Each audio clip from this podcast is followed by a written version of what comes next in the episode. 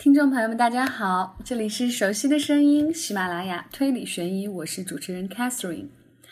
好不容易讲完了上一个故事，别相信任何人。今天要带来的这本小说来自于日本的本格推理作家，其实应该说他是新派的本格推理鬼才，他的名字叫麻耶雄松。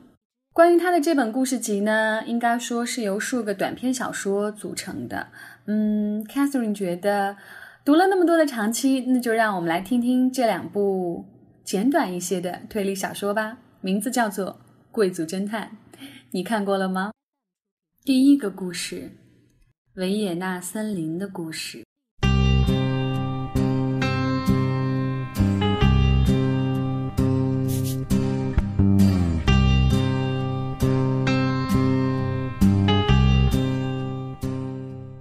用剃须刀割腕，血管中喷射出血浆，颈部发出阵阵颤抖。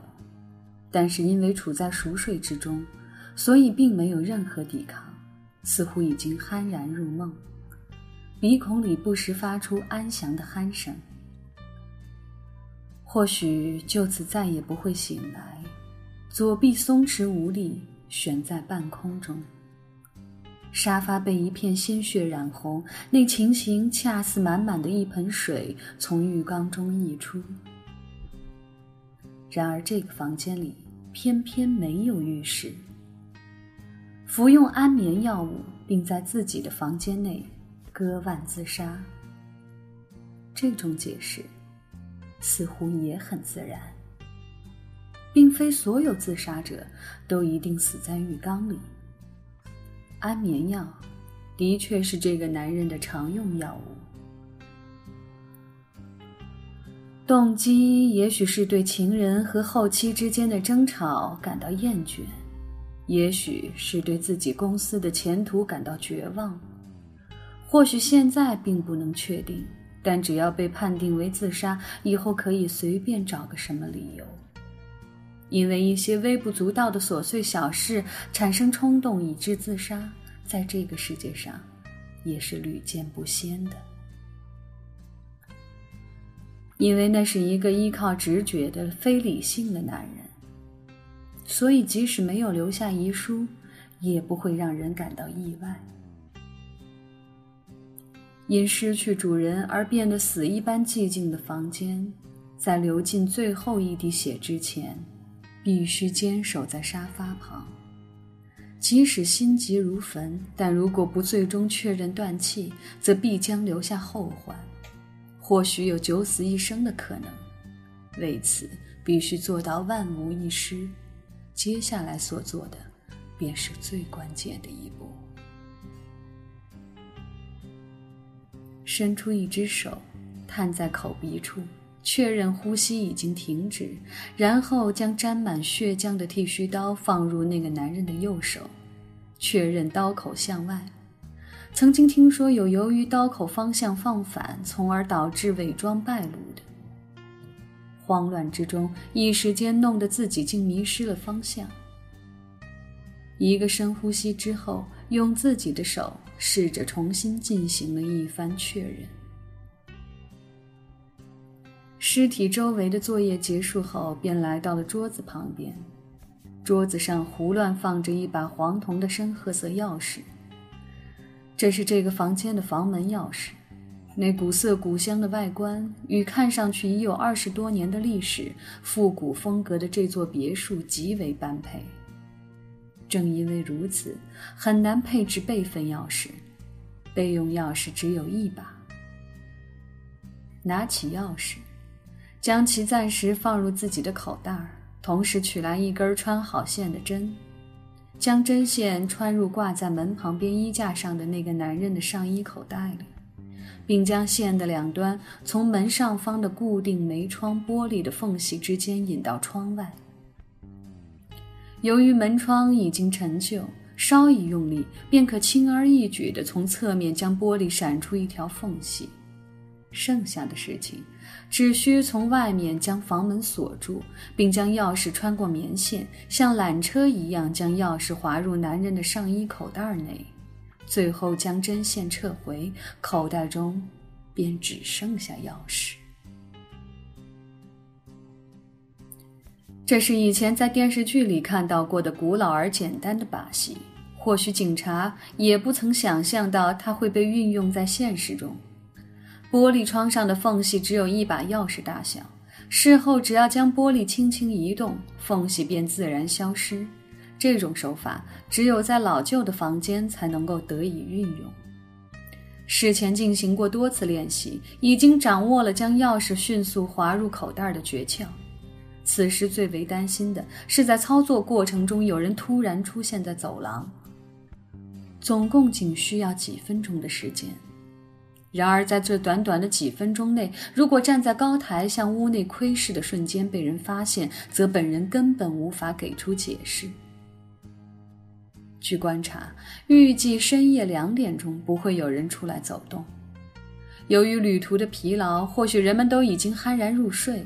将一个活人置于死地，或许这种程度的风险也应当在预料之中。按照计划，钥匙顺利地放入上衣口袋内，总算松了一口气。接下来只剩下将针线收回，两个线头的一端落入口袋内，慢慢地拽动另一端线头。根据演练结果得知。只要抽动露在口袋外面下侧的线头，棉线便会被自然抽出，只需不到十秒钟的时间。回收作业结束后，便形成一个真正的反锁空间。麻布的上衣原本不纹粗糙，残留在上衣口袋上的细小针孔，并不会引起警方的注意。公司社长自杀于别墅山庄。或因不堪人际关系的烦恼，今天的晚报上或许会刊登出这样一条简短的消息，亦或报纸对于这类自杀事件另起版面，根本不予报道。这一结果再好不过。如果过度被媒体用来炒作，警方很难敷衍了事。正在暗自得意，随着一声微弱的颤音。棉线失去了张力，很快的便没有了刚才的手感，手中的棉线也到了尽头，长度只有最初的五分之一。慌乱之中向屋内窥去，发现剩余棉线垂直悬挂在上衣口袋上。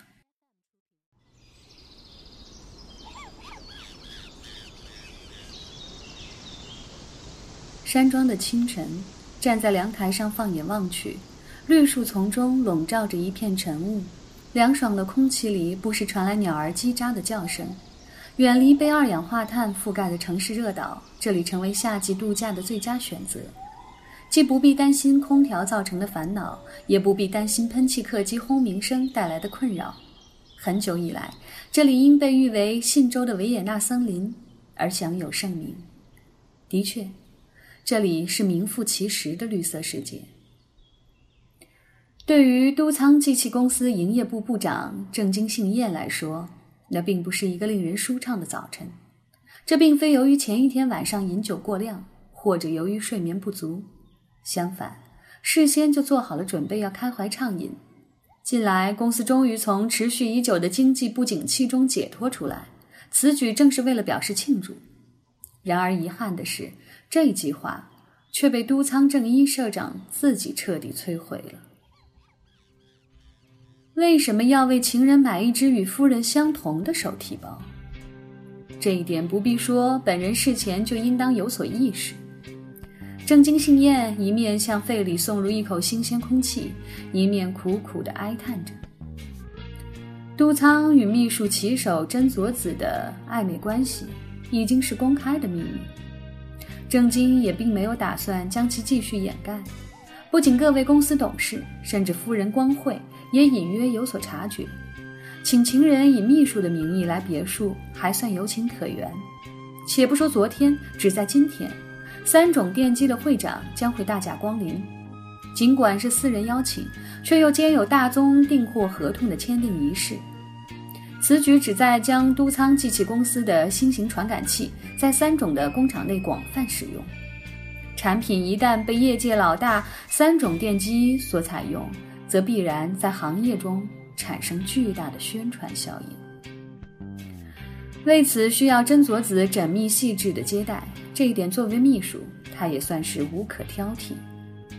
也正是因为如此，他的到来才得到了光会的默许。问题是，偏偏就在昨天，那位真佐子和光会竟然携带着相同的紫色手提包出现在别墅，被称为 Stella 的意大利名牌手提包，袋扣上镶有 San Francisco 的雕刻肖像。据说这款提包几个月前曾经在某时尚杂志上被大肆刊登，并成为了热门话题。傍晚时分，略微迟到的真佐子来到了别墅。从这时起，光辉脸上的红润开始消失。那不是真佐子的工资能够买得起的。光辉立刻意识到，那都是都仓为他买的。三年前，光辉作为后妻来到都仓家，由于原本是代客行业出身，因此与都仓家人及亲戚的关系并不是很融洽。加之过门之后，公司经营正式进入了衰退期，为此人们暗地里送给他“瘟神”的绰号。在光辉看来，这无异于被宣布自己与丈夫的情人处于同等地位。这一点，真佐子也感同身受。为此，他来到后草草地打了个招呼，便上了二楼。对于作为秘书的真佐子不甚了解的郑经，并不知道他现在的心境。不知真佐子是为了持重而不敢越过雷池，还是做了人家的情人而格外在意世人的评论。只是这时，光慧却一言不发的用充满仇视的目光紧紧地盯着真佐子的背影。正经不觉对事态的发展感到担心。果不其然，晚饭之后，光慧怒气冲冲地开始向对方发起进攻。他从真佐子的房间里取出手提包，将其与自己的一同摆放在桌子上，并向两个人发出厉声质问。最后，他将手提包扔向了真佐子，破口大骂道：“滚出去，母狗！”为此，真佐子独自驾车离开了别墅。因为多少喝了些酒，郑经很担心他途中会出交通事故。从别墅到真佐子家需要两个多小时，其中约一个小时的路程为弯曲的山路，这也是郑经早上醒来心情忧郁的原因。拾起手提包，将其交还到真佐子手里时，他那凄凉无助的眼神，至今仍浮现在郑经的脑海当中。另外，这种不和睦的家庭气氛，一旦被三种会长察觉，很难保证合同会顺利签订。这样一来，不仅都仓社长为难，甚至自学生时代即为都仓挚友的营业部长也很难推卸责任。经过一番努力，终于以秘境溪谷垂钓红桂鱼的方式，如愿以偿地将酷爱钓鱼的三种会长请到了别墅。为此，五十岁的郑经开始学习钓鱼。总算也掌握了一些小技巧。郑经显得有些闷闷不乐。郑经大伯，您怎么来了？附近传来不知何时从楼上下来的都仓江离子担忧的声音。江离子是都仓的侄女儿，早年因遭遇事故失去父母，被都仓抚育成人。江离子今年二十二岁，大学毕业之后。便进入了都仓机器公司。当时曾遭到都仓的反对，他希望侄女儿留在家中，随便做些喜欢的事儿。然而江离子却不顾都仓的反对，坚持自己的选择。这似乎也是出于对都仓养育之恩的报答。他不仅遗传了母亲的美貌，而且继承了母亲的聪明伶俐，最善于察言观色，将来或许能够成为公司的干部候补。以对公司事业做出贡献，郑经曾对此寄予了极大的期待。哦，没什么。郑经立刻搪塞道，然而似乎已经被对方看出破绽。没有休息好吗？哎，对不起，都是因为伯父的事情。昨晚的吵闹似乎让江离子也感到失望。不满情绪溢于言表。江离子小姐没有必要道歉，你也是受害者之一啊。本来大家都很高兴，可是谁也没有想到伯父会把他带到这儿来，有些缺乏常识。嗯，我真的对伯父感到失望。下午三种先生来访，从这个意义上来说，或许是不得已，但总不应该带着相同的手提包吧？如果也送我一个那样的手提包就好了，这样还可以有的解释。呃，江离子小姐也想要一个那样的手提包吗？啊，太可笑了！如此庸俗的审美观。可是我觉得他事前就知道骑手小姐也拥有一个同样的手提包。江离子的话似乎有些耐人寻味。是这样吗？嗯，是的。有一次，骑手小姐曾经提着它去参加宴会，因为是个非常时髦的手提包，所以印象极深。啊对了，就是一个月前黑川重工的儿子举行生日宴会的那天。啊，如此说来，嗯，那时骑手小姐的确提了一只紫色的手提包。我对这种事情并不十分了解，所以没有特别注意。可是如果那样的话，光惠夫人为什么要大发雷霆呢？明明早就知道她有一个相同的提包。是不是他忘记了？江离子转过头去，似乎在说：“我怎么知道？”然后他的目光对准一束照射进来的光线，说道：“说不定他就是想把骑手小姐从这儿赶出去。宴会上，骑手小姐看起来就像是都仓夫人。或许他不希望在今天到访的三种先生面前丢掉面子吧。”拥有这么可爱的脸蛋儿，却发出如此辛辣刻薄的声音。江离子对光惠没有丝毫好感，这一点都仓唯一的儿子中人亦是如此。两个人对于作为后妈突然出现在身边，并且开始掌握家庭事务的光惠，经常抱以反抗情绪。而且光惠也丝毫没有构建和谐家庭的意愿。都仓家始终持续着冷战状态，对此不知都仓是否有所察觉。表面上社长不露声色，反倒是作为外部人员的郑经时常忧心忡忡。原来如此。与江离子等人不同的是，郑经对光惠没有任何先入为主的成见。只是在得知她结婚前的经历后，感觉到她是个头脑灵活、善于表演的女人。本来都仓看上了另外一位女招待，为此他经常光顾光惠的店。然而几个月之后，光惠却得到了社长后期的宝座。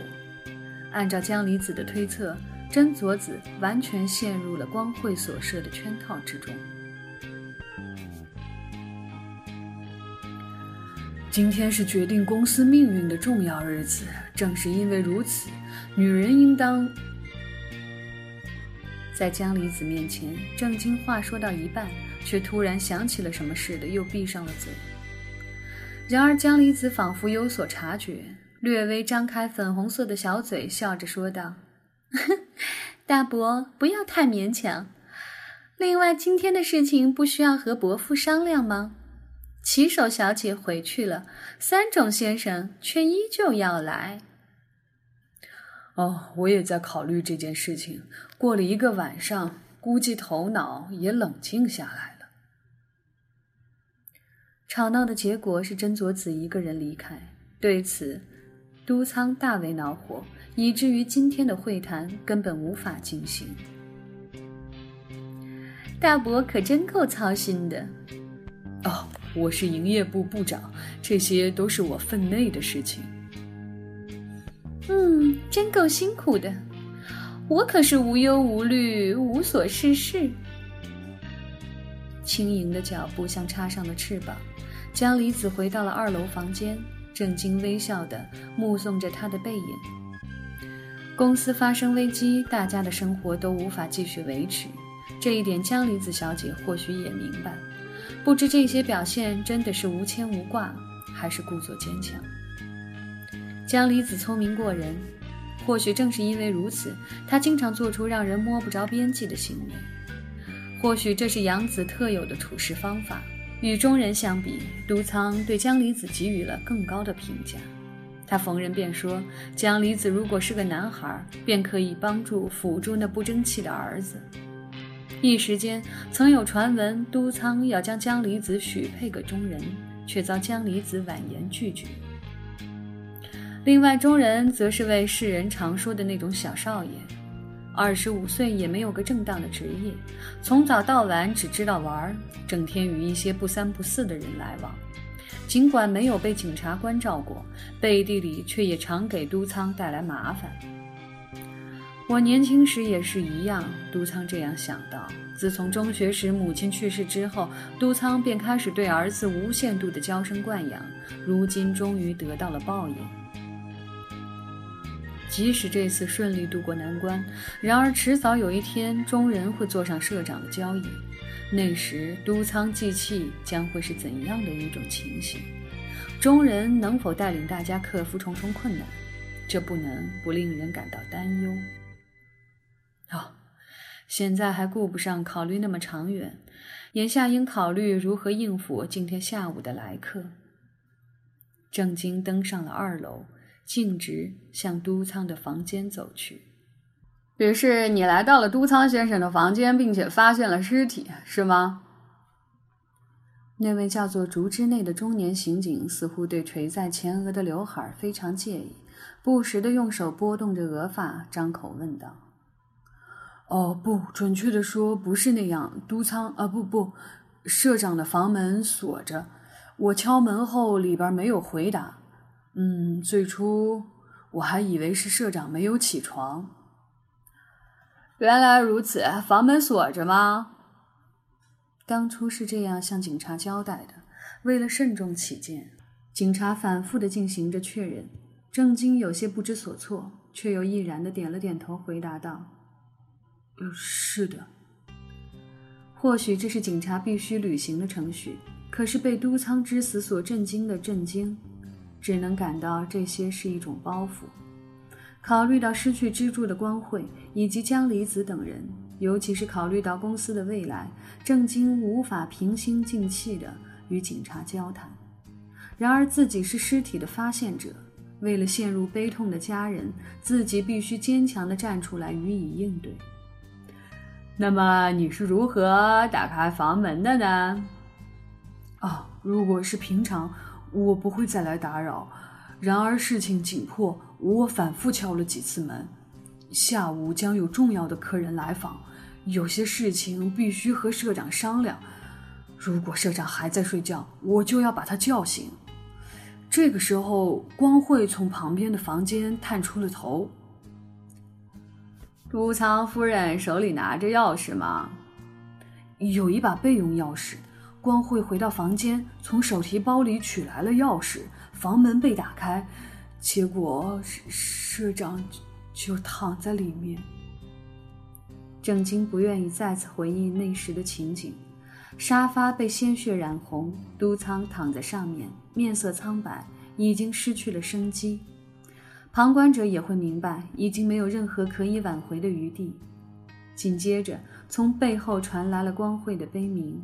那声音至今还在郑经的头盖骨当中回荡。郑经正想用双手堵住耳朵，这时传来刑警那冷酷的声音：“是你从夫人手中拿到钥匙，并将房门打开，首先进入房间的吗？”“是的。”郑经条件反射似的回答道。“那之后你又做了些什么呢？”“我觉得已经无济于事。”但还是摸了摸脉搏，嗯，然后我和随之赶到的中人君一起，将悲痛欲绝、神志不清的光惠夫人扶到了隔壁房间的床上。还有一个人哦，就是都仓的侄女江离子小姐，她没有出现吗？江离子小姐几乎是与中人君一起赶过来的，我请她立即去打的电话。郑经本打算叫救护车，然而江离子却报了警。的确，社长已经停止呼吸，即使叫救护车也无济于事。可是作为家属，江离子却表现得非常冷静。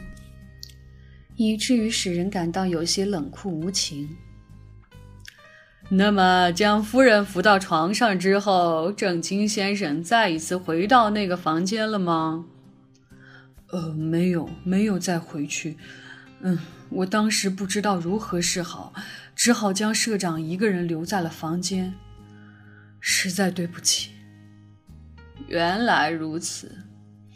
那么你在发现尸体时有没有看到遗书之类的东西？有没有看到遗书，并且将其拿在手里呢？这个我没有注意，至少在我看到的范围之内，没有发现有那种东西。对于郑经的回答，警察似乎感到满意，点着头从一旁取出了一个塑料袋儿，里面放着一把黄铜钥匙。这是从挂在衣架上的都仓先生的上衣口袋里发现的。嗯，是他本人持有的钥匙吗？啊，两把钥匙形状相同，至于哪一把是社长的，我也不能判断。这个问题或许可以问问光惠夫人的。嗯，是的。那么再问一个问题。都仓先生是否遭到了什么人的记恨？特别是在最近。方才的提问给人一种奇妙的感觉，而现在感到问题的指向明显的偏离了方向。你是说，社长的死并非自杀吗？不是。警察以沉闷的声音否定后。从另一个袋子里取出了一根棉线，一根普通的白色棉线。刚才请你看的那把钥匙曾经被这根棉线穿过，棉线有三米左右，垂挂在上衣口袋的下方，并且穿过上衣口袋。你进入这个房间时是否注意到了这些？当时这根棉线就垂挂在衣架上的上衣口袋上。哦不，我不记得，当时我很惊慌失措，根本没有精力去观察那些。可是你知道这意味着什么吗？就是说，有人故意制造了一个虚假的反锁空间。警察在郑经面前展示着棉线，棉线两端整齐的切口在郑经的眼前缓缓通过。就像被施以催眠术，郑经面对棉线看出了神。至此，他终于明白江离子为何放弃急救车，而首先给警察打了电话。江离子注意到了棉线，而在那一瞬间，他就已经察觉到这是杀人事件。社长是被人杀害的吗？因为存在这种鬼魅伎俩，警察只能这样推断。嗯，这里请允许我再问刚才的问题：都仓先生曾经被什么人记恨吗？呃，不，不敢说被什么人喜欢，但也并不会遭人记恨以致被杀害呀。都仓被人杀害，想到此，震惊的语气显得有些迟疑。警察静静地观察着他的一举一动，比如说，最近家庭中是否出现了什么问题？警察先生，难道说住在这里的人？现在还不能做出判断，但是案件毕竟发生在这座别墅里呀。如果发生在家中，则另当别论。案件偏偏发生在远离喧嚣的山庄之中。嫌疑犯被局限在狭小的范围内，郑经非常理解警察的意思。帮忙的职员预计今天上午才能到达，而在别墅留宿的除了自己和都仓之外，只有光惠、中人以及江离子三人。可是郑经并不认为这其中存在着杀人犯。详细情形我不知道，但我认为没有发生什么特殊的事情。昨晚发生的争吵暂且不能对警察讲，那不应当由自己这样一个局外人说出。由于生意上的需要，有时在交易方面也会掺杂一些谎言。然而郑经却从来没有像今天这样紧张，他莫名其妙的擦了一把额头的冷汗。原来是这样，那么昨天夜里一点到三点这段时间，你都做了些什么事情啊？警察停顿了片刻，觉得没有什么收获，于是改变了话题。不在场证明。如此看来，都仓是在那一时间被杀害的。我在自己的房间里睡觉，一路开车赶来，嗯，感到非常疲倦。要知道，那可是一条险峻的山路啊。你没有听到什么可疑的声音吗？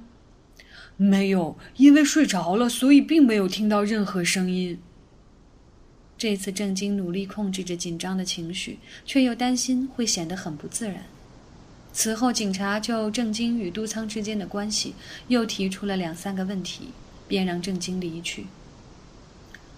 我们还会前来打扰你，如果想起什么，也请及时汇报。哦，我明白了。有关事件的调查，还请警方多费心。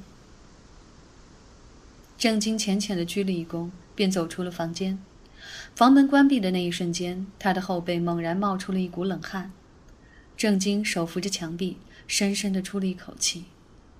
郑经一向对自己的体力有自信，然而在如此紧张的气氛之下，却又显得力不从心。想来想去，自己为何要对警察如此介意？怎么样，大伯？走廊里站着江离子。自从尸体被发现之后，江离子显得比郑经更加淡定。然而现在，其表情中仿佛也失去了些以往的朝气。江离子小姐，你是否已经注意到了那根棉线，所以才通报了警察？江离子轻轻的点了点头。啊，伯父果然是被人杀害的吗？警察似乎是这样认为的。事实上，我也曾经觉得不可能是自杀。嗯，的确，两个女人的争吵使得都仓有些失望。但是，按照他的性格，不会由于这点事情就去自杀的。大伯，您是否把昨天晚上发生的纠纷告诉了警察？不，听到杀人已经让人心慌意乱了，加上不知道是否有关系，所以我觉得不能随便乱说。您是不想成为告密的人。面对江离子责备的目光，郑经不得不避开他的视线。哦，你还是那么的犀利，江离子小姐，确实就像你说的那样。可是您不认为杀害伯父的人就在我们中间吗？尽管江离子有意放低了声音，但还是能够听得清清楚楚。郑经不由得看了看周围。江离子小姐。不要说的那么严重，事情还没有调查清楚，或许是强盗抢劫呢。然而，强盗抢劫是不会制造出繁琐假象的，这一点郑经也非常明白。于是，江离子面带微笑的说道：“那么，我也成为嫌疑犯之一了。”不许胡说！对不起。态度突然一转，江离子用很乖的语气道歉。他低着头，目光向下。想来，她毕竟还是个二十二岁的姑娘，像父亲一样抚育自己的都仓被杀，通常情况下很难保持平常的心态。呃，不，我说的也许有些过分了。可是，不仅别墅里面的人，或许骑手小姐也是嫌疑犯。骑手小姐？是的。深夜两点钟左右，我听到外面有汽车发动机的声音。您说的是真的吗？大伯，您或许也知道，我这个人环境一改变就睡不着觉。昨晚入睡之后，许久都睡不着，最后半睡半醒的。我清楚的听到外面的发动机声，那声音离开别墅，逐渐消失在远方。我心想，这么晚会是谁呢？看了一下表，时钟指向两点。你是说，那是骑手小姐吗？她深夜返回山庄，杀死了都仓，然后一个人离去？我可没有那么说，只是认为或许有这种可能，并且我没有听到汽车进来时的声音。我没有从床上起来，也没有看到汽车。随后不久便进入了梦乡，接下来就什么也没有听到了。如果江离子的话属实，凶手在实施犯罪后已经逃离了别墅，也就是说，凶手已经不在这所别墅当中。当然，江离子并不喜欢伯父的情人真佐子，但即使如此，也不能认为江离子是在厌恶对方，编造谎言陷害对方。江离子不是那样的姑娘，这一点郑金心里非常清楚。郑金不知如何回答是好。这时，江离子的视线转向了自己的后方，回头望去，方才的刑警竹之内从后面走了过来。你们是在谈话吗？从对方的眼神当中可以看出，警察话里有话，不知他都听到了些什么内容。郑经感到担心，而警察却将目光转向了江离子。